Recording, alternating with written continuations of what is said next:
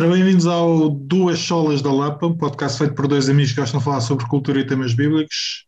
Solos Tiago deste lado, Solos Joel. Estás aí, Joel? Estou aqui, meu amigo. E temos Boa um tarde. convidado que não é propriamente novidade, não é? Tiago Cavaco, bem-vindo novamente. Obrigado, obrigado. Não sei se isso é uma boa notícia para vocês, mas, mas eu sinto-me em casa quando converso convosco, contigo, Tiago, e com o Joel. Portanto, Obrigado. Mas não não- por, abuse, que não abuse por acaso fiquei- fiquei- fiquei preso no que disseste. Também não sei se é uma boa notícia para nós. Não tenho os números. Se calhar o Falcones é que faz a parte dos números. Não sei como é que está. Mas tenho ideia que, por acaso, que o, o outro podcast que foi com o Tiago foi dos mais. Continua a ser dos mais ouvidos, não é? Da- o Portanto, da acho que é uma boa preguiça, não notícia. foi? Da Foi da. Não chega aos calcanhares do Vasco Palmeirim. Ah, é pá, pois eu e o. Sabes que eu e o Palmeirinho não é bem o mesmo campeonato. Não é o mesmo registro. Olha, Tiago, eh, uma das coisas que, que tem animado os nossos últimos meses, e agora estou a pensar mesmo nós, nós os dois, é um, um dos maiores teólogos do, do, do nosso século, o Kanye West, ahm, que as pessoas tendem a não valorizar eh, este, este senhor, que entretanto calhou bem, porque a gente já tinha aqui o tema Kanye West eh, aqui na, na lista para quando tu voltasse ao podcast a gente poder iluminar a vida de muita gente, e entretanto calhou bem porque ele entretanto lançou o Donda. O que é que tu achaste do Donda, Tiago? Bem, em primeiro lugar, eu quero notar o facto de, de eu e o Tiago estarmos com, com t-shirts do Donda. Portanto, viemos com as t-shirts do Donda. Isso é. Ai não! Tiago, eu julgava que o Tiago era do Donda, mas Sabes é que a minha onda é outra, a minha onda é outra. a tua onda não é Donda. Eh, eu sou um fã, eu sou um fã, eu sou um fã do, do- deste disco, Joel. Eu, ah, aliás, eh, eu até acho, mas isto já, assumir o meu nível de, de fã de Kanye, que é bastante irritante, mas eu até gosto de que muita gente que pensava que gostava de Kanye West, ao ouvir o Donda, apercebe-se que não tem paciência. E nesse sentido faz-me saber que eu pertenço a um grupo que não é assim tão vasto, porque o Donda é, é, é, é também um daqueles discos que, para quem ouve o Kanye West, serve para distinguir se tu realmente és fã ou se gostas apenas de uma coisa ou de outra. Estou-me a sentir atacado. Porquê? Tu ainda não sentiste a onda do É, Donda? pá, não, não. Ou seja, o Então, Jail, olha, o Jail, o Jail seja a parte 1, parte 2, acho que é, que é muito bom. Pá, depois tem ali um, um ou outro momento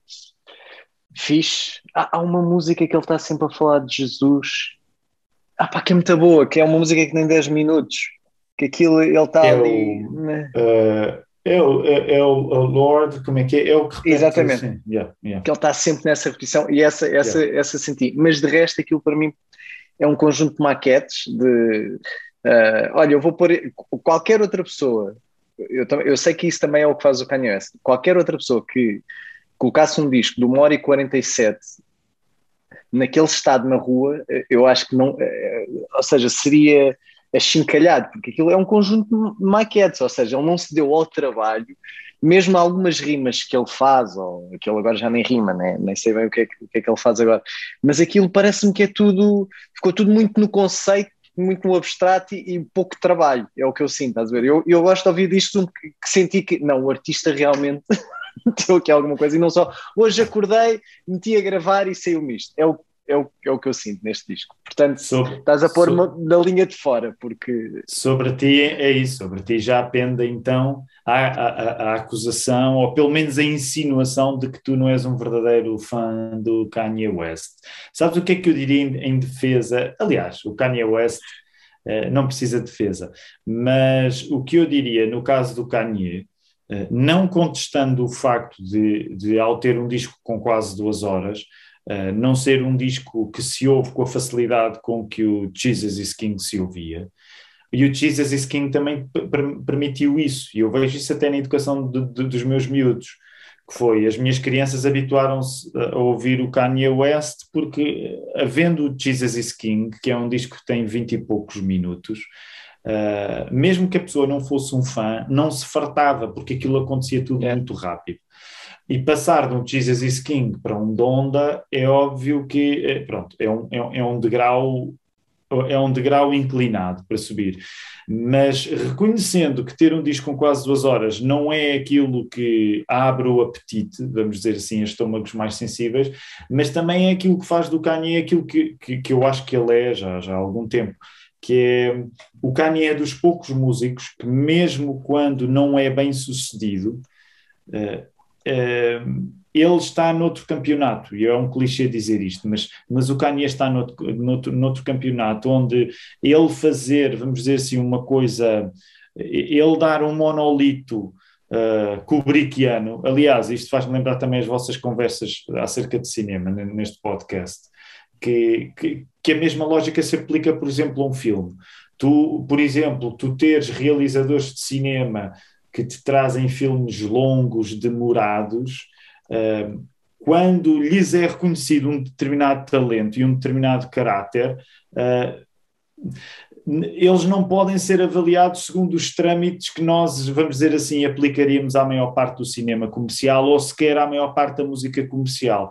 Apesar do Kanye conseguir ter êxito comercial, a maneira como ele faz música já está muito além daquilo que nós geralmente esperamos de um, de um disco comercial. Portanto, portanto, toda a torrencialidade do Donda é parte fundamental dele. O facto de ser até quase uma seca ouvi-lo do início ao fim, é precisamente aquilo que o disco precisa que ele, que ele, que ele, que ele tenha de ser. É, é, é aquele excesso de, da relação com a mãe. Claro que sim, o disco poderia ser mais curto. Se o, se o disco fosse mais curto, e eu nunca tivesse ouvido a versão que é, provavelmente eu até o ouviria mais vezes. Mas neste excesso todo, eu acho que no caso do Kanye West é o reflexo da substância que só ele e muito, muitos poucos podem tentar. Não sei se vocês concordam comigo, eu fiz aqui umas pontos para o cinema, mas ele, está num nível diferente. Está num nível diferente. Tiago, o que é que tu achas? Eu desconheço totalmente. Não, mas, mas fazem, qual é a imagem que tens do Kanye? Qual é a imagem que tu tens do eu Kanye? Ouvi, ouvi um bocado, duas ou três músicas do álbum anterior, aquilo não me disse nada, não é o meu estilo. Do Jesus is King não disse nada. Nem como, cristão como diria o Sam daqui, Nem cristão claro, podes dizer. Não, não, percebes como é que o, Sam daqui cantava, não percebes o hip hop, não era? Não, não percebes, não, o, hip -hop, não percebes o que eu digo. Mas não percebo mesmo. Não, não percebo mesmo. E já, já estou tão desfasado para tanta coisa que não, que não faço grandes esforços para, yeah. para, para outras. Portanto, Mas olha mas deixem-me só acrescentar, e vocês já conhecem a minha veia poética uh, no que diz respeito a teses. Um, eu ainda agora vos estava a dizer que estou junto com, com, com um amigo, e até posso, olha, posso, primeira vez que vou dizer isto publicamente, não, acho que não há problema nenhum. Andei aí a falar com o meu amigo Nuno Ornelas e andamos aí a congeminar. O Joel está dentro disto, porque o Joel hoje, hoje em dia é, é, também um pequeno empresário à, à, conta da Flor Caveira, que se tornou uma empresa, mas nós, nós estamos a planear aí um, um, festival, e uma das coisas que eu conversava com o Nuno Ornelas, um festival, portanto, que, que é uma cooperação entre CCLX, a Igreja CCLX, a Comunidade Cristã de Lisboa, e a Flor Caveira, portanto, vejam bem o que para aqui vai acontecer, precisamos muita oração, mas uma das coisas que eu dizia ao Nuno, isto só para voltar à questão do Kanye, é que o impacto do Kanye West em 2021 aprecie-se mais ou aprecie-se menos. Uh, há coisas interessantes, outras nem tanto. Mas o, o, o impacto do Kanye West é tal que, por exemplo, para mim, como parte da Flor Caveira em Portugal, Hoje eu tenho uma, sinto uma inclinação para testar coisas a nível de concertos que sejam escancaradamente mais evangélicas à custa do Kanye West porque o Kanye West foi, foi a única pessoa que nos últimos anos, desavergonhadamente, nos maiores palcos do, do, sistema, do Star System internacional, não tem qualquer tipo de pudor em falar de cristianismo e, e, não em tornar o cristianismo mais aceitável no Star System, mas precisamente fazer o oposto, que é empurrar o Star System para o cristianismo. Uh, claro que ele, ao fazer isto, faz isto a Kanye West, se, se, calhar com alguns aspectos que nós acharíamos menos interessantes e até menos uh, ortodoxos. ou, e ortodoxos. Mas hoje dá-me uma, uma liberdade a mim, que sou aqui um saloio em Portugal, dizer assim: eu quero lá saber se as pessoas têm uma opinião negativa dos evangélicos ou não. Epá, isto é a Kanye West. O, o mundo tem a de ir para a igreja, não é a igreja ir para o mundo. E vocês percebem o contexto que eu digo isto, é óbvio que, o mundo, que a igreja é chamada a ir ao mundo. Mas o mundo tem a mais de perceber que se há coisa boa a acontecer, essa coisa está na igreja. E nesse sentido, o Kanye West é, é uma voz que me, que me, ajuda a acreditar nessa tarefa também. Há dois, já agora faz, faz todo o sentido. Eu até me lembro, olha, uma, uma das coisas que nós falámos foi quando ele foi, creio que foi ao Joe Rogan, e, e, e obviamente que aquilo é super alucinado, né? Porque olha, e é como o Donda, ser... essa entrevista é como o Donda, estás ali horas e horas e. aquilo é. Mas ouve, o Kanye West é, é o que tu estás a dizer, o gajo que está estratosférico, né? e consegue no Joe Rogan começar a falar de não, não, o que eu gosto na pregação é quando ela é expositiva. que eu até tenho, quando, quando se vai ao meu perfil no Instagram, eu, eu guardei, guardei esse, é o, Kanye a falar de pregação expositiva no, no, no Joe Rogan. Portanto, pá, isto, isto é algo que, que, é maravilhoso. A malta pode não gostar do, do Kanye West, é, porque ele realmente é, é all over the place, mas mais ninguém e outra foi outro podcast que é da Barry Weiss, uma jornalista do, dos New York Times, que do New York Times foi cancelada uh, por por causa do cancel culture, obviamente, uh, e ela entrevistava o, o, um dos, dos músicos dos Mumford Sons que também tinha sofrido yeah, agora yeah, porque ouvi, tinha, pronto. Eu, eu ah, e aquilo foi maravilhoso que o gajo dos Mumford é, é, é, para se ver a abrangência do Kanye West, o gajo dos Mumford Sons estava a falar nisso e há uma altura que ele diz, olha, uma das coisas que eu, e é daí que eu tirei a expressão, uma das coisas que eu ouvi de um dos maiores teólogos deste século, o Kanye, que ficou comigo a vida toda foi se tu temeres a Deus, não precisas temer a mais ninguém. Yeah. Pá, e, e tu de repente, isto, mas de repente a verdade é essa: o Kanye, mal ou bem, no meio de toda a sua loucura, tá, é pá, pregação expositiva, e de repente tens. E tu ouves, isto é uma grande frase. E eu lembro do, do Kanye dizer isso, e a malta, aquilo fica. Yeah. Portanto, yeah. É verdade, o maior. É, verdade, é, verdade. é o maior. Portanto, é isso, é isso. Kanye all the way. E tem, ah, e deixem-me só acrescentar isto, que, que li no outro dia. Li, não vi, não, foi um vídeo sugerido pelo YouTube. Uh, bem, nós devemos orar pelo Kanye mesmo. Até Vês vídeos dele... sugeridos pelo YouTube? Mesmo. Eu não consigo resistir, não sei se você resiste. Se calhar tenho de chegar a esse ponto, mas não, não consigo. Muitas das músicas deste podcast no final são sugestões do YouTube. Então, olha, estás a ver? Podemos sempre, se fizermos alguma coisa errada, podemos sempre dizer que a culpa não foi inteiramente nossa. Mas um dos vídeos que eu via no, no, no, no YouTube agora, nos últimos dias, um, era que o Kanye West, na gravação deste Donda, que já por si foi muito alucinada, como o Joel referiu, até porque a fase final foi no estádio onde ele fez o primeiro evento, ficou lá, mas havia, meus queridos, ele fazia uma coisa que nem nós na Lapa fazemos. Também porque não andamos a gravar eh, assim tantos discos, ainda só gravámos um disco em nome da Lapa. Mas que é, durante as sessões de gravação havia mandatory Bible studies. É o Vai é. buscar. É o que é. Portanto, se tu estavas a trabalhar com o Kanye naquele disco, tinhas de ir aos Bible Studies, ah, ao estudo bíblico. E, portanto, é, é, é que é um homem louco, é, uh, mas que é um homem que eu acho que a experiência que ele está a ter, eu acho que é genuína. Eu quero acreditar que sim, e devemos orar por ele. Uhum, uhum, uhum. Olha, passando de loucura para outra coisa que foi das de, pelo menos para mim que o, Tiago também, também já leu e a dizer, mas foi das coisas mais uh, loucas que eu li no, nos últimos tempos, que é, que é este livro, o teu último livro, que há de sair em edição, já agora Uhum. Posso, porque o, podcast, é, o, podcast é nosso e não vai haver problema nenhum. Fazer publicidade de sair pela Flor Cavara também. Uhum. Não sei se neste ano, acho que estamos a tentar que Talvez, seja este nós ano. Estamos a ver se ainda este ano, 2020. Arame Farpado no Paraíso. Epá, este livro é uma viagem mesmo alucinante. Tanto que, e tu sabes que a gente foi trocando umas mensagens, eu até um bocadinho antes de meio, a, a, a, a forma como tu ias de, do, até por assim, num, ou seja, tu estás a descrever uma história num sítio real, num momento real, e de repente já estás a falar teologia profunda de outra coisa qualquer, ou de repente já viajaste para outro tema. ao início é mesmo desconcertante. Eu, é, ou seja, tá, é desconcertante para mim. É, é, epá, é, agora onde é que eu estou? Senti aqui. E depois a falar contigo, depois, mas, mas a verdade é, é, é essa, é depois, depois de estranhar também se entranhou. E depois, especialmente a segunda metade do livro, ganhei uma uh, um gosto especial ao lê-lo. Para já por causa desse o que é que vai acontecer a seguir. Porque lá por a história estar a encaminhar para o final da tua viagem nada queria ser. tu não sabias o que é. Não, era muito difícil perceber o que é que tu ias falar a seguir. E nesse sentido, uh, pá, foi, foi uma grande viagem. E depois queria, e vou deixar também o Tiago falar, que já falei muito hoje, uh, ir ao capítulo que eu sei que para ti foi muito especial e, e percebo porque, que é o último capítulo, o capítulo 10 deste livro, mas, mas lá iremos. Uhum. Tiago, não sei se queres dizer alguma coisa, passamos. Tiago Falcoeiras, uh... Sola. Bem, ponto número um, nós estamos a pegar no livro que é a edição da Mundo Cristão, uh, editada no ano de 2021, arame farpado no, no Paraíso.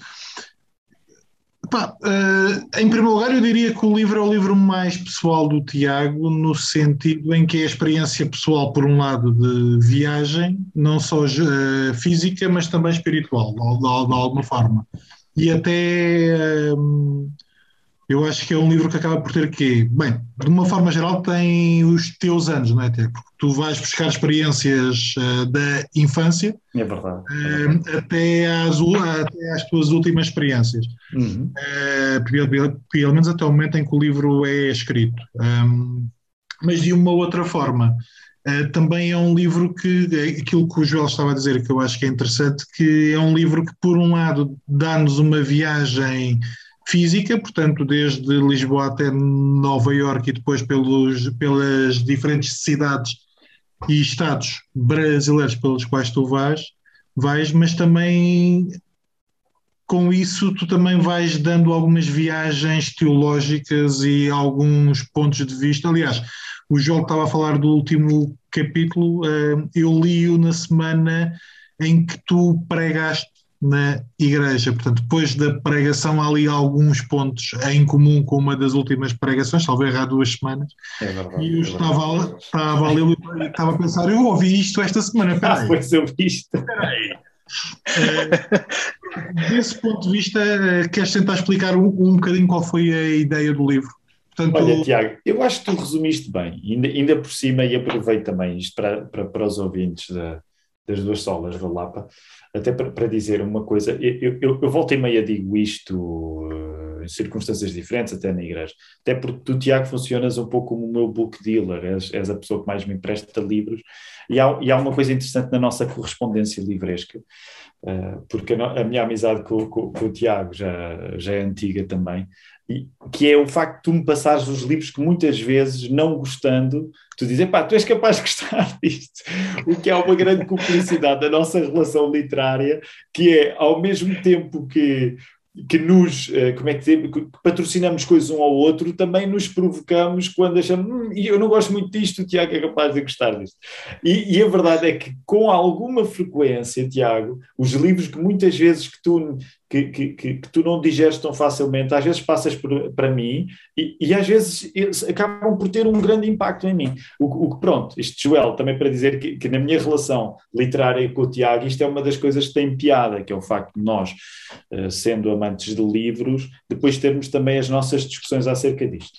Porquê é que eu estou a dar esta volta? Porque estou a ir ao encontro da tua avaliação, sabendo eu, Tiago, que tu Uh, ah, um, por exemplo, o livro, e eu reconheço que é o meu livro mais acessível, uh, que é o teu preferido também, uh, que portanto é mais linear, que não tem estas curvas e contracurvas todas do arame farpado. São os seis sermões, são os seis sermões contra a preguiça.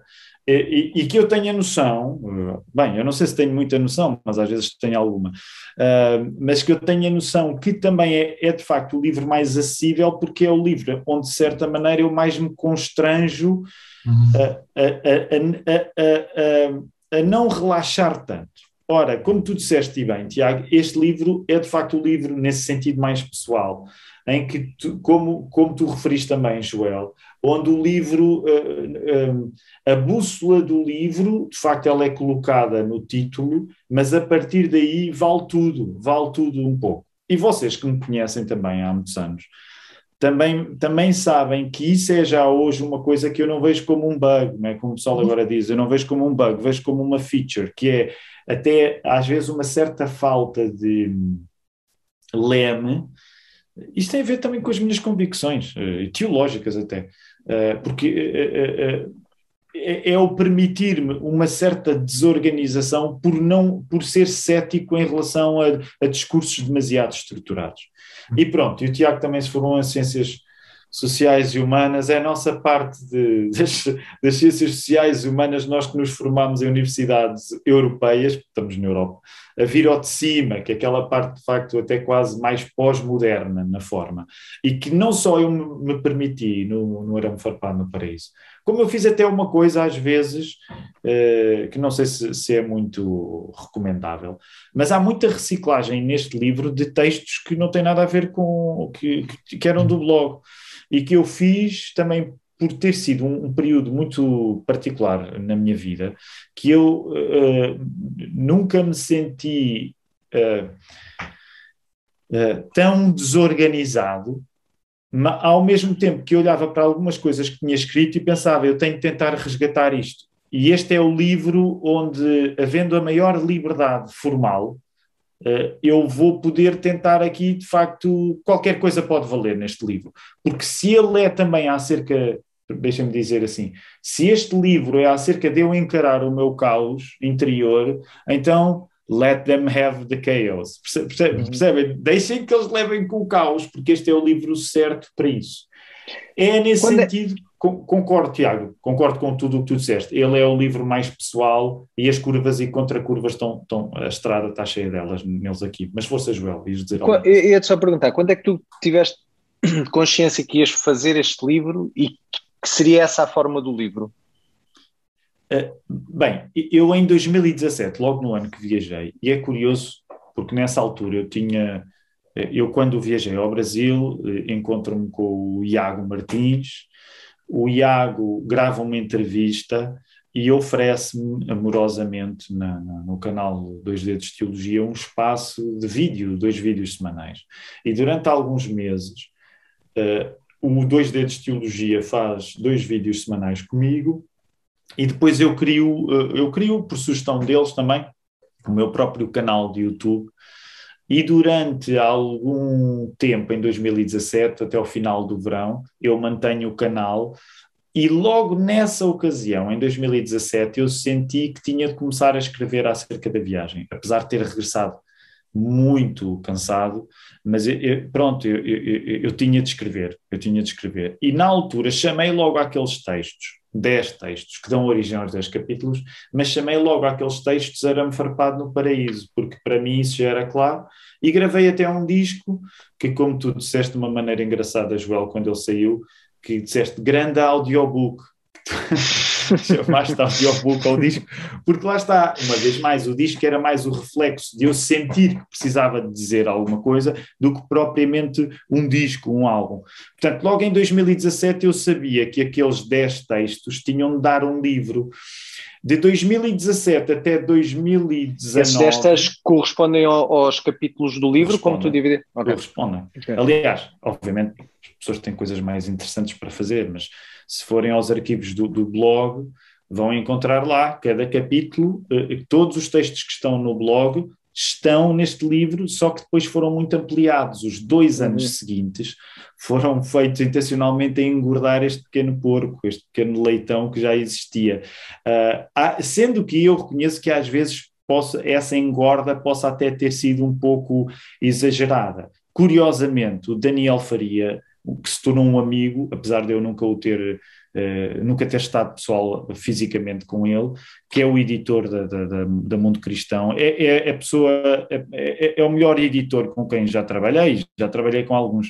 Uh, ele, ele, ele emagreceu um pouco o capítulo 10, que ainda seria mais torrencial porque de facto eu exagerava. Pegava ali no texto sobre o Hard Times, uma crítica e arranjava maneira de encafuar no livro, havia uma crítica à Margarida e o mestre de Bulgakov que eu fazia. Estão a ver mesmo? Exagerar, pronto, vale tudo. Olha, um bocado à donda, de facto, vale tudo, isto agora vale tudo. e, portanto, o Daniel Faria, da Mundo Cristão, emagreceu um pouco o livro, mas o livro substancialmente nasceu em 2017. Diz-me uma coisa, um, por um lado, tu achas que é um resumo da tua teologia ou dos pontos com que te tens preocupado? Uh, tu aproveitas a parte da viagem, o resumo, até porque o livro às vezes faz algumas avaliações não só estritamente religiosas, mas eu diria etnográficas, sociológicas, eh, sobre o Brasil e sobre a Igreja no, no, no Brasil. Nesse sentido, depois aproveitas isso de maneira mais direta ou menos indireta para fazer um resumo daquilo que foram os teus anos até ali, ou nem sempre? Eu ou acho que sim. um dos teus objetivos, logo, de início? Eu, eu acho que sim, Tiago. É, é, sabes, a nível de objetivos, às vezes não é, não é o mais fácil eu conseguir resumir, porque lá está, isso implica uma organização interior que nem sempre eu consigo reconhecer cá dentro. Até porque, desculpa, tu disseste ao Joel há bocado que foste aproveitando alguns dos textos que já tinha escrito para o próprio blog, portanto, era uma forma de tentar juntar essas duas ideias, se é que é uma ideia juntável.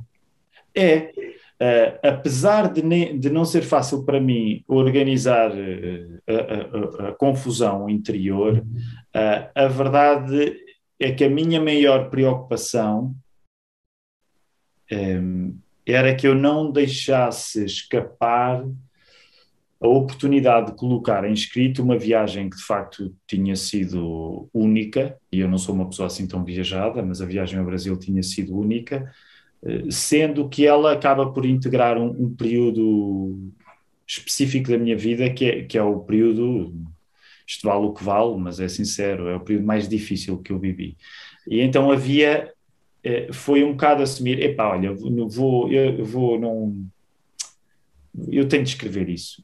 Eventualmente vai dar um livro algo exagerado e até, até patético, no, em todos os sentidos, nas coisas cómicas, caricatas, nas coisas trágicas, mas havia essa ideia de este será um livro em que eu não vou eh, não vou suster-me, não vou suster-me. Portanto, também por causa disso, tendo em conta que as coisas que eu ia escrevendo no blog, algumas mais interessantes do que outras, mas aquelas que eu achava que valia a pena, vamos dizer assim, mantê-las nesse bolo do livro, porque não as queria perder, e, e acho que foi a confusão dos últimos anos que deu um, o fio à meada, que deu de repente, ok, porque como tu dizias, Tiago, há aqui questões que são as minhas velhas questões e que provavelmente me vão acompanhar até sempre, mas que de certo modo eu também sentia uh, que este era o momento, já que eu estou em modo torrencial, siga. Por exemplo, a questão do catolicismo, ela, ela marca todo o meu ministério.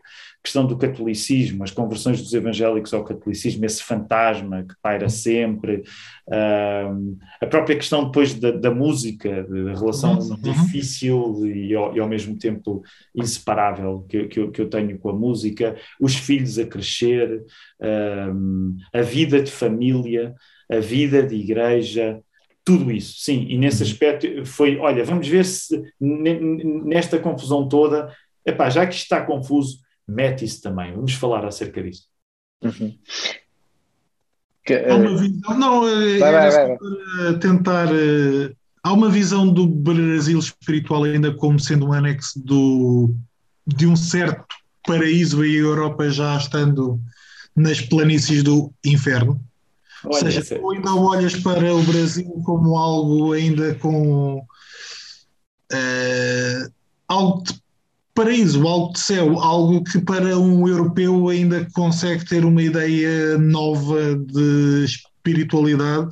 Uhum. E quando na Europa parece que está tudo morto. Não sei se é uma ideia lógica, mas. É, é, é ela, mesmo que as pessoas até possam ficar ofendidas com, com, com esse ponto de partida, não é? Porque podem achar, e eu compreendo alguém no Brasil, ou mesmo quando nós aplicamos essa perspectiva para os Estados Unidos e para o uhum. resto da América Latina, alguém pode achar condescendente, não é? Ainda por cima, nos momentos que nós vivemos, onde estas, tudo o que é comparação cultural hoje parece que, que é uma conversa que ninguém quer entrar, temos todos medo de nos ofendermos uns aos outros, mas eu compreendo que alguém possa achar meio condescendente essa ideia de que vocês na Europa vão, uh, vão mais à frente, nem que seja na, na descida para os infernos. E eu não posso sacudir eu, eu, eu, não posso sacudir essa ideia feita, porque de facto eu acredito, uh, sempre que passa algum tempo, e no Brasil só estive daquela vez, mas sempre que passa algum tempo, por exemplo, nos Estados Unidos, como o, o sabático me uhum. permitiu, eu acredito que sim, que em alguns aspectos na vida da, da, da, da dita cultura ocidental, em, em, todas as diferenças que tem, eu acho que há tendências na Europa que inevitavelmente acontecem primeiro e depois vão acontecer de modos distintos, certo? Mas só mais tarde tendem a amadurecer, quer no Brasil, quer num país como os Estados Unidos. E sim, nessa perspectiva, Tiago, eu acredito, aliás, e o livro faz muito isso, que é também um, uma das coisas que, que me fascina, que é essas comparações culturais o velho mundo e o novo mundo. E mesmo que esta dicotomia, eh, alguém possa dizer, estou farto dessa dicotomia, essa dicotomia está gasta, eu, eu, eu continuo a acreditar que ela ainda serve para nos fazer pensar eh, um, um pouco, sim. Uhum. Como é que este livro, como nós estávamos a dizer, ele não foi, não foi ainda lançado cá, teve lançamento lá. Como é, como é que o, os brasileiros estão a ler este livro? Para, para já estão a lê-lo, estou a partir do princípio que, eles estão Epá, a ler. Eu também, eu também e, e, e, como é que tem sido? Ou seja, como é que eles estão a ver? Qual é o feedback que tens recebido?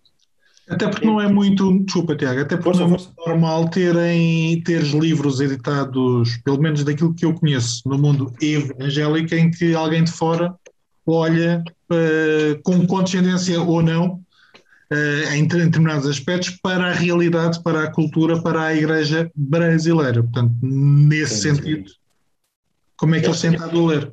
Olha, e a, a, coisa que eu, a primeira coisa que eu acho que vale a pena dizer acerca disso é que tão somente o facto da edição ser da Mundo Cristão é para mim eh, importante, porque os outros livros foram editados pela editora Vida Nova, com quem eu continuo a manter uma relação como autor uh, e que, com quem uh, tenho com quem tenho trabalhado muito bem, portanto nenhuma razão de queixa. Mas é curioso que este livro, que de certa maneira podia ser visto como um livro mais complicado, acaba por ser editado uh, numa editora que, que, não é tão particular, portanto, porque a, Mundo Cristão é uma editora em comparação com a Vida Nova um pouco mais abrangente e nesse sentido com um mercado, vamos dizer assim, se é, se é possível dizer isto generalizando, mas com um mercado maior. E, portanto, e, e isso foi uma das coisas que me tocou o coração. Uh, eu já conheci o Mark Carpenter da, da, da Mundo Cristão há muitos anos, Uh, e quando a Mundo Cristão se mostrou disponível para editar este livro, e tão simples como há uma coisa bonita nesta, no negócio de edição, que é porque eh, não é o meu caso, eu não sou um autor muito conhecido. Uh, o que significa que as edições que eu tenho feito são sempre um misto de também do wishful thinking com, com esperança, não é? Vamos ver se isto vende alguma coisa. Ora, quando estamos a falar de uma editora maior como a Mundo Cristão no Brasil, eles apostarem num livro destes significa que há, houve da parte deles um apreço, que é uma coisa que qualquer escritor gosta de sentir, não é? Gosta de sentir, epá, este livro vai ser editado porque nós gostamos deste livro, e foi isso que eu encontrei na editora Mundo Cristão. O que logo eh, ajuda a responder um, um pouco à, à, pergunta que vocês colocam, que é, eu não sei números absolutos, as reações no geral têm sido muito favoráveis, até porque vocês conhecem as características, e eu sei que estou a generalizar, mas a característica do leitor brasileiro, o leitor brasileiro comparado com o leitor português é um leitor mais exuberante no seu apreço, basta ver os, por exemplo, os, uh, os, os, comentários até das contas da nossa igreja, quer dizer, diria que não, não é só o leitor, não é só, não, não é, é só os é, leitores, é, Acho o, o brasileiro é tudo, não é? o brasileiro mostra logo o coração, pronto, aí pá, espetáculo, e isso obviamente tem um efeito em nós, portugueses, e portanto, nesse sentido as reações têm sido positivas, e claro, eu não nego que aqui e ali topo eh, que, que a minha confusão particular como autor nem sempre é fácil de encaixar para quem comprou dois livros da Mundo Cristão e o terceiro que vai comprar é este, né? Pessoa, isto não é um livro tão linear assim, hã? Hã? não é? Porque reparem, logo a contracapa a dizer esta história é patética, como são todas as histórias das pessoas que se descobrem piores do que se julgavam. E alguém pode, hã? Isto não é bem o livro de sermões do pastor que tem dezenas de milhares de seguidores, percebem? Portanto, este livro, nesse sentido, é um investimento da mundo cristão uh, que eu valorizo bastante. Agora, também é verdade que, ao mesmo tempo, as pessoas, quando o leem, uh, epá, há pessoas que, que, que, que se têm encontrado em algumas das páginas que, para mim, são mais significativas do livro, e talvez isso seja uma escala pequena, mas é uma escala que me que, que me comove, não é? Uhum. E portanto, a esse nível, uh, sou muito grato por aquilo que o livro já está a fazer, mesmo que não tenha noção de grandes números. Deixa-me só acrescentar uma coisa, um, porque a gente já falou um bocadinho da estrutura, mas depois um, a entrada de cada capítulo, uh, tu tens um excerto da Morrer na Praia do Futuro, do Luís Miguel Militão Guerreiro. Uh, e provavelmente, se calhar, o leitor típico brasileiro poderá não ter uma grande ideia de quem é que foi é verdade. o Luís Miguel Militão. Dificilmente. Até porque, até porque os feitos do Luís Militão para um brasileiro comum, se calhar não são assim tão fora do pois, comum. Não, é isso, é isso, é isso. É, isso, é, é uma coisa. Não, é, dificilmente aquilo tem um nível uh, nacional em termos de história, em termos de reportagem, em termos de telejornal ou de jornal, como teve em Portugal em quê? 90, 2000? Não, não, o Tiago fez, fez 20 anos, foi, foi antes do 11 de setembro.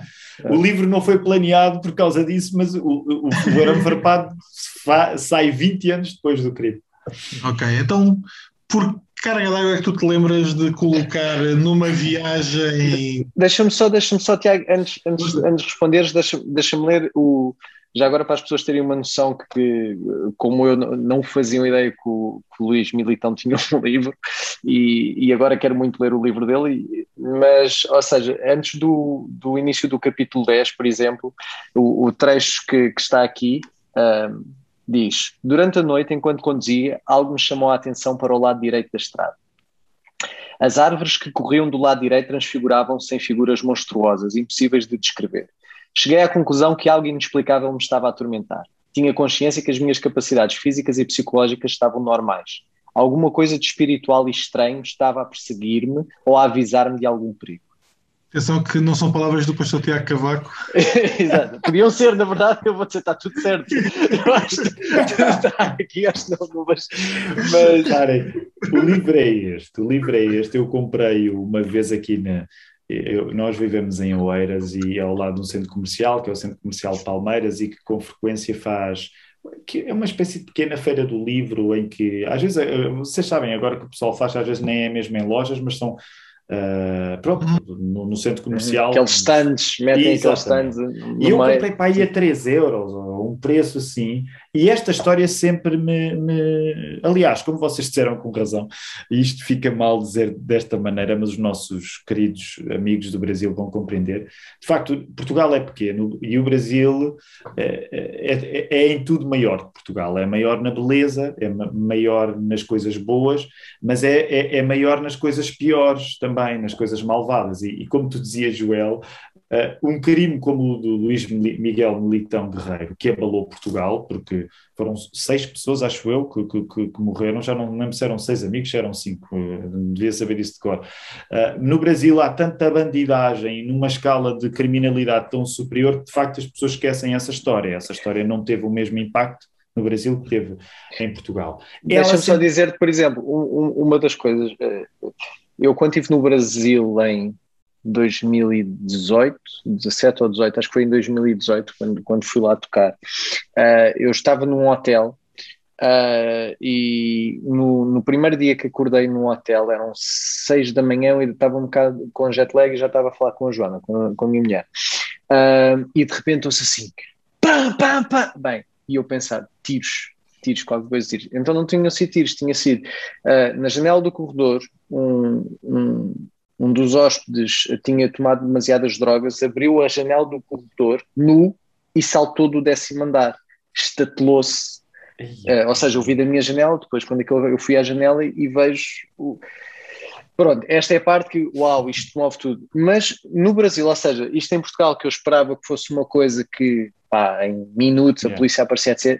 A polícia apareceu, primeiro que tapassem o corpo, passou pá, umas três horas Tipo, eu, eu depois desci, passado algumas horas, depois desci para, desci para o pequeno almoço, os polícias estavam a tomar o pequeno almoço lá no hotel, o corpo ainda. Uh, estou a descer no, no, no, no, no elevador do, do, do, do hotel e na televisão está a dar outras notícias, eu estava no Rio de Janeiro, outras notícias locais, tiroteio, foi numa altura em que uh, a Rosinha aquilo estava, estava tudo porque o número 2 queria tomar o lugar do número 1, um, então aquilo estava uma grande confusão. E as minhas primeiras seis horas acordado no Brasil foram assim, todo o mundo a acontecer, e é verdade, a nossa...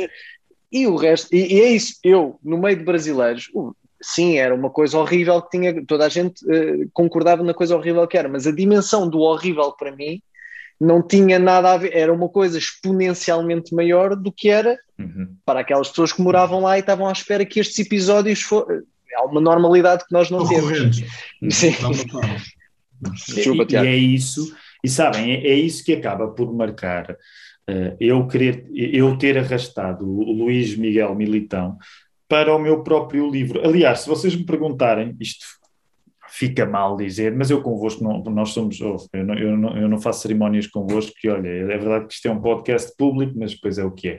Eu, eu assumo isso, que é, uh, se, se, há, se há coisa que eu até acho que tem graça no livro, funciona uma vez mais como clickbait, porque eu acho que as melhores coisas naquilo que escrevo não, nunca são completamente terminadas, funcionam de facto mais como clickbait. Eu acho que, eu acho que tem alguma qualidade de clickbait, de parece que vai fazer Hã? o quê? Uh, e depois a pessoa até é atraída, hum, ah, mas não conseguiu, não conseguiu honrar bem a premissa. E eu acho que isso é a história um bocado da minha vida, da, da música aos sermões, aos livros.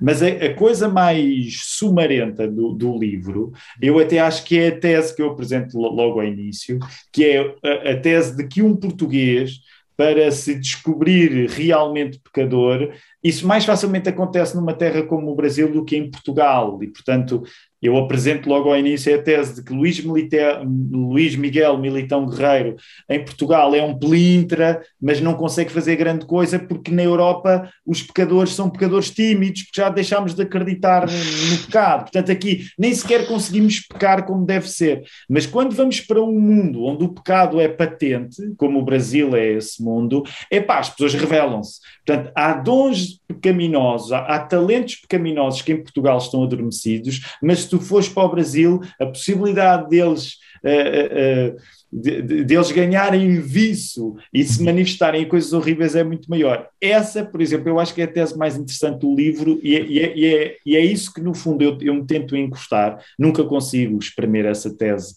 do, da maneira mais competente, mas é aí que eu me tento encostar um pouco, falando de uma viagem para um país incrível, que, que, o Brasil é, e um país que eu amo profundamente, ao mesmo tempo que essa minha via viagem serve de pretexto para eu descobrir coisas em mim que não são boas e confessá-las. E é por isso que, que, eu, que, que, este assassino funciona como o santo padroeiro do, do, do livro. Três vezes já leste esse dia. Três, três vezes que já li este livro, é verdade. Não receias ser usado pelos teus medos, Tiago. O medo de andar de carro, o medo de andar de avião, é, o medo de andar nas ruas brasileiras e de parar no semáforo. Epa.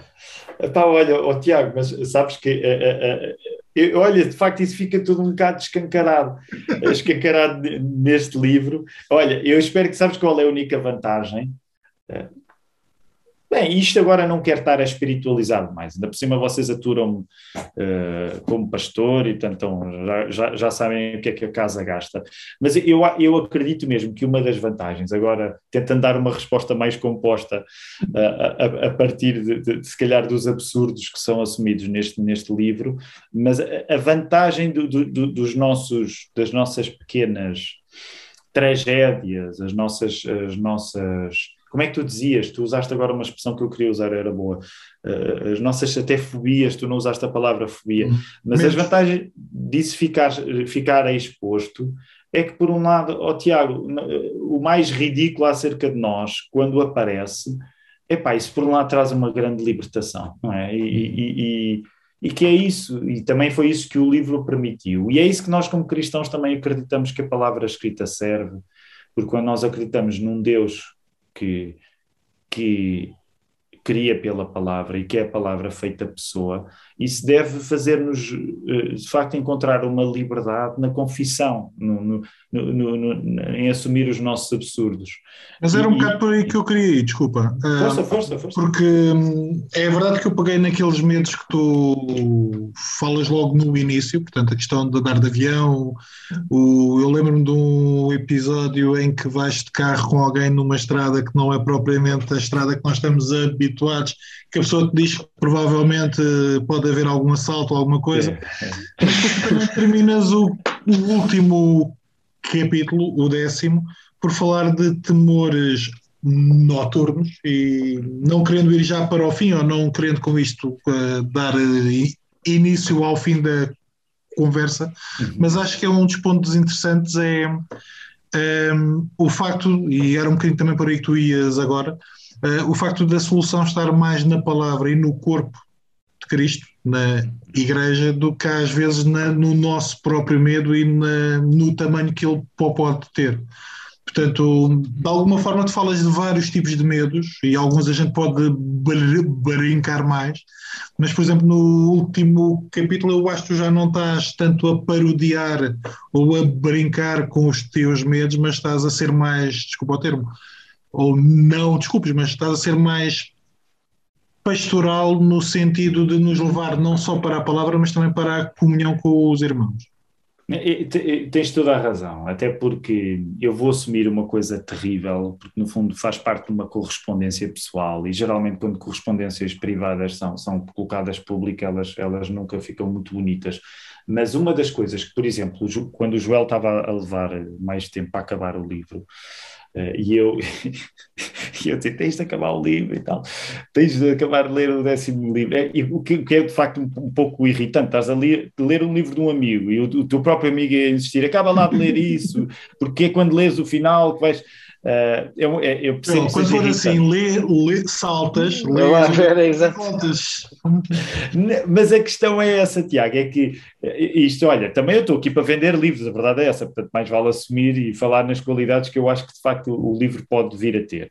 Acho que não estás a ganhar muito dinheiro connosco os dois. Não digas isso, está a ganhar muito. Sabes lá, sabes lá. Uh, mas isto só para ir ao teu encontro e dizer-te que eu acredito, por exemplo, quando eu, quando eu instigava o Joel, acaba de ler, olha, ler o livro, porque o décimo capítulo é fundamental, mesmo que seja um capítulo maior do que os outros, que vai a todos os lados ao mesmo tempo e se calhar não vai a lado nenhum, mas porque de facto ele procura uma certa conciliação. Foi o capítulo que eu demorei mais tempo a escrever e ele procura, no meio de todo o caos, ele procura um lugar de, de pacificação, de paz.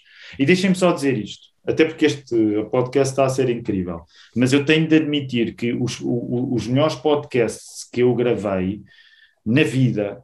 Uh, também não é grande coisa, se foram podcasts que eu lá estava, se calhar não, não, é, não são grandes podcasts, mas foram que foi, foi os que eu gravei com o Daniel Faria, com, com a Mundo Cristão, e eles encontram, se vocês procurarem na, na, nas contas da Mundo Cristão, vocês encontrarem, vão encontrar eh, cinco podcasts só sobre este livro, em que o Daniel, pá, que eu já vos falei, que é uma pessoa incrível, epá, em que quase não houve conversa em que eu acabasse, ele parecia quase uma espécie de sessão de psicoterapia, porque o, o, para já a compreensão que o Daniel teve do livro, eu acho que foi é, é mais aguda ainda do que a minha. Uh, e ele indicou precisamente o que tu acabaste de indicar, Tiago, que é uh, no capítulo 10, até uma espécie de resolução de uma angústia através de um sentido de corpo hum. que não existe sem ser através de Cristo, obviamente, mas materializado hoje, e na minha experiência particular, através da Igreja da Lapa, que ainda por cima é a igreja a que nós os três pertencemos. E essas conversas Uh, ainda hoje, uh, for, epá, eu, eu, eu, em alguns podcasts acabo a chorar porque no, no, também é, é, é, também no fundo esta história que está em causa ao ficar mais velho e o arame farpado para isso tem a ver também com o eu assumir, como tu dizias Tiago, as, as fobias, os medos de uma maneira em que hoje também assumo, tento assumir que ao falar destas coisas eu não posso lutar muito contra o poder que estas coisas têm em mim. E, portanto, uhum. muitas vezes acabo comovido a falar delas porque, não sei, é como se tivesse aberto uma espécie de, de buraco que eu não consigo tapar e isso não seja uma coisa má. Portanto, esse buraco não seja uma coisa má. Uh, isto só para regressar às tuas palavras, Tiago, e dizer que, que era isso que também interessava no décimo capítulo. E quando o pessoal nota isso, como tu estás a notar agora, para mim, acredito, é uma grande satisfação. Esse sentido de que, sim, o livro é uma certa trip, num, tipo demasiado absorvido em si mesmo, mas ao mesmo tempo que no final quer dizer que que Cristo é o mais importante e isso não é visível uh, sem ser sem ser notado na vida de uma coisa tão patética, mas tão poderosa ao mesmo tempo que é uma igreja local, feita de pessoas uh, como nós. Yeah. Sim, sem dúvida. Eu, eu por acaso, antes do. Não, nem sabia que o Tiago ia puxar aí a parte do capítulo 10, porque eu, eu ia dizer isto: é. Uh, eu, eu cheguei lá ao capítulo 10, Tiago, cheguei e li-o e gostei. e, e gostei muito, mas mas, mas passando para uma, para, para uma quase como, como se fosse um filme, né? olhando para o livro quase como se fosse um filme, é, parece que o livro quase que termina no capítulo 9 e depois há o pós-lúdio é, em que tu tens, uh, e, e, realmente é, há todo um enquadramento. Depois de leres o capítulo 10, quase, quase que olhas para todo o resto que leste antes e, um, e há toda uma nova luz sobre as coisas que, que foram dita, uh, ditas antes, portanto, e, e, é muito poderoso, ou seja, a parte, a parte, pronto, tu também abres, aliás, todo, todo, todo o livro, como, como também já tinhas dito e temos estado a falar, tu estás a, a abrir o coração, mas, mas a parte em que tu especialmente estás na, na cama em Seattle, acho que é esse, é esse né? É a cama é, em Seattle, é, acho que é, é, é, é uma pessoa relaciona-se e, e, sente, uh, pegando uma, agora numas palavras que estava, estava a lembrar do, de uma conversa que estava a ter ontem com os amigos, sente o drama, o drama ali vivido, o real drama, o real hum. drama uh, ali vivido. E é isso. Não sei se queres acrescentar mais alguma coisa.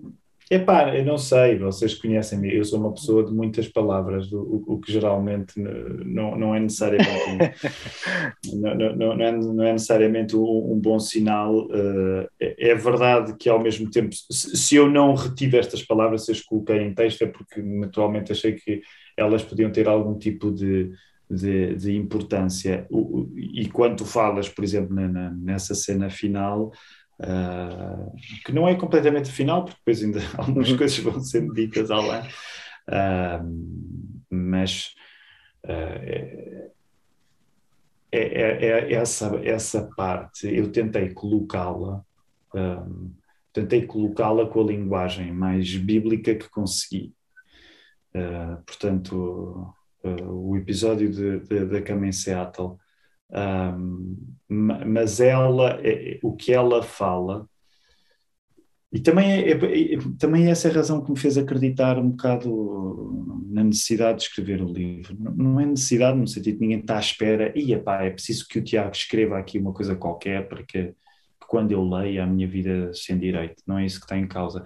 Mas, por uhum. exemplo, eu lembro-me que quando estava a, a terminar este livro de, de o escrever, e quando estava portanto, neste tempo mais lunar, mais de trevas que vivi, uh, um dos livros que foi importantes para mim eu ler uh, foi o, A Darkness Visible, do William Styron. O William Styron escreveu uh, A Escolha de Sofia, que eu nunca li, mas que foi um livro, vocês provavelmente ouviram falar, foi um livro, um, a sensação, nos, nos anos 80 ainda, Tiago, certo?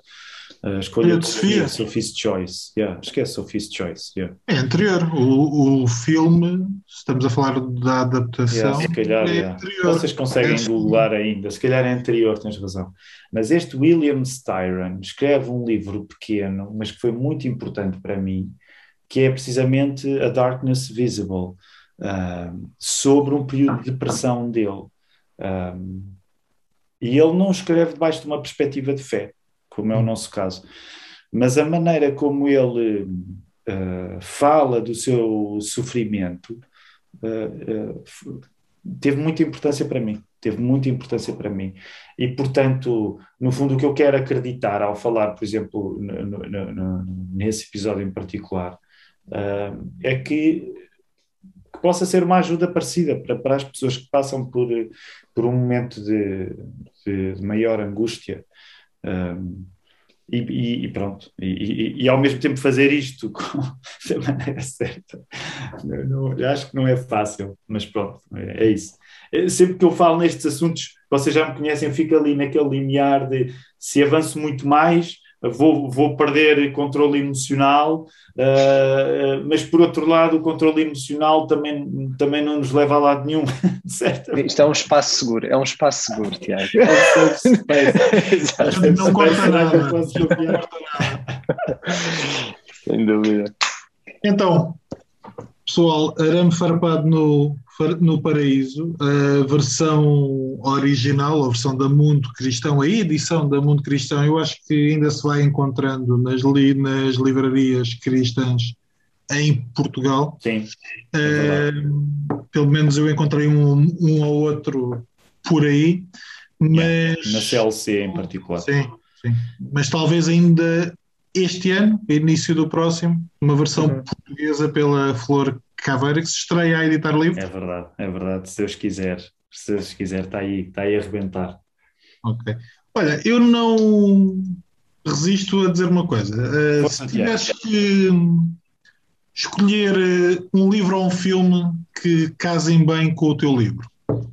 Olha, o William Styron, portanto, a, a Darkness Visible, porque uh, yeah, foi, foi uh, apesar de eu já tinha começado a escrever o Arame Farpado no Paraíso, ele já estava quase todo escrito quando eu li o, o do William Styron, mas acabou por ser, por ser muito importante. Uh, e depois há coisas que ficaram embrulhadas, que, que são embrulhadas, uh, e, e, que reparem, isso também é uma, como o livro vai a todo lado e a lado nenhum, eu falo de filmes, de, de, de, de muita coisa, um, sabes o que eu vejo? Eu não penso num filme em particular, mas há, é verdade que eu hoje noto isso. Ainda há pouco tempo, lembram-se, nós estávamos na Lapa e eu acabei a, a, dar uma ilustração cinematográfica a partir do Homem-Elefante, que sempre foi um dos meus uh, uh, filmes preferidos. O que, eu, o que eu acho que o processo da escrita do Arame Farpado me permitiu é até uh, um, uma maneira de ver qualquer filme e de ler qualquer livro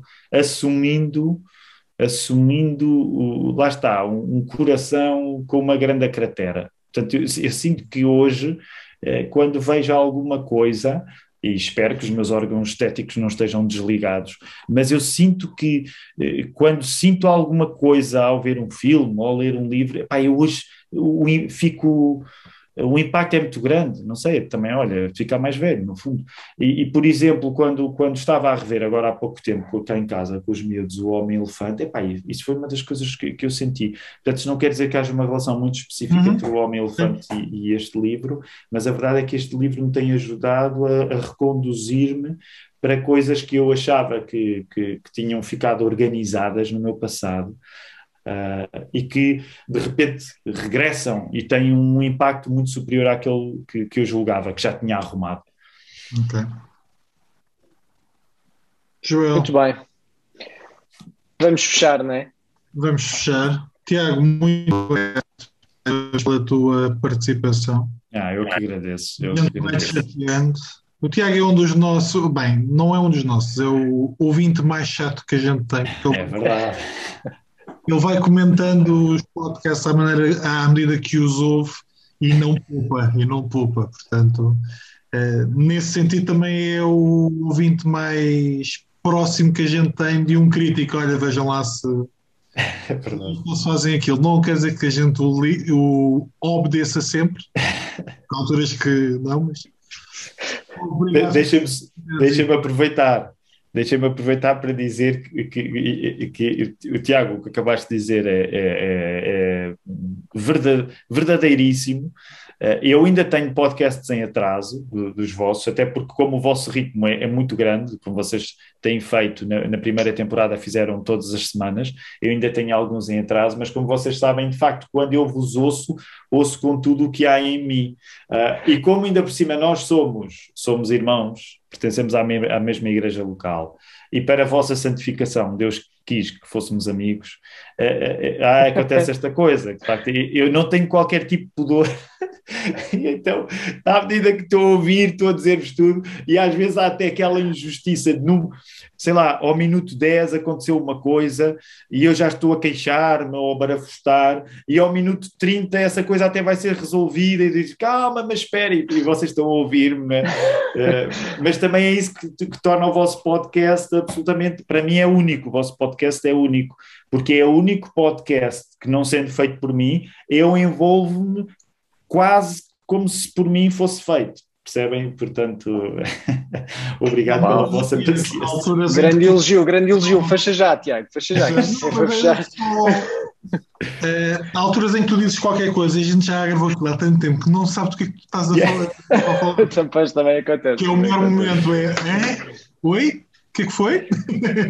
E, e olha, Permitam-me só, eu sei que já devemos ter acabado, mas pronto, também tenho de aproveitar quando vocês me convidam. Também permitam lá, a gente continua, vai continuar. Não, mas deixem-me só dizer isto, que é, eh, também há uma coisa especial, e, e, eu, eu compreendo, por exemplo, para os ouvintes, eles podem, uh, podem não saber disso, mas o, o que as duas solas da Lapa representa também é, um, ehm, como é que eu digo isto?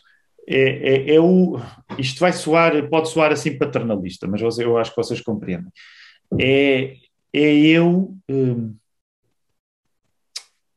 é, a Igreja da Lapa é, é a nossa vida e, e, como, como pastor lá é a minha vida.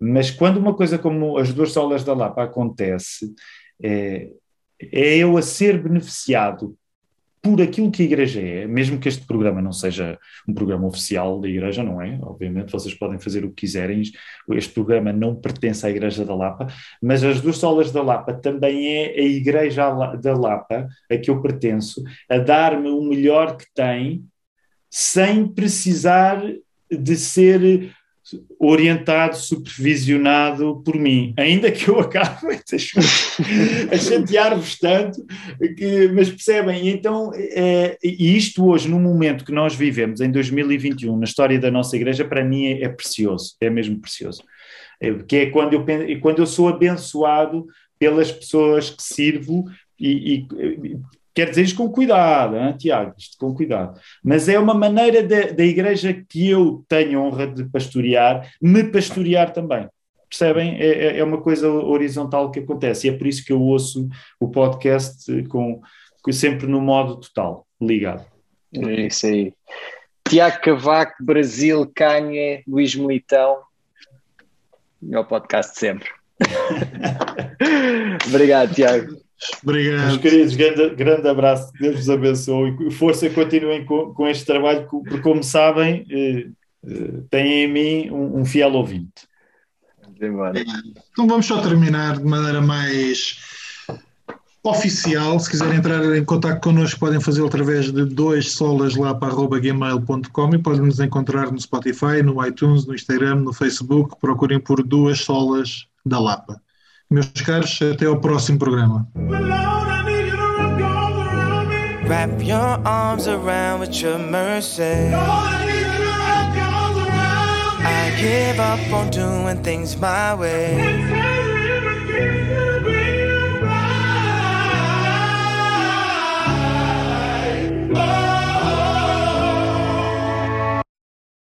When you said give me a ring, you really meant a ring, huh?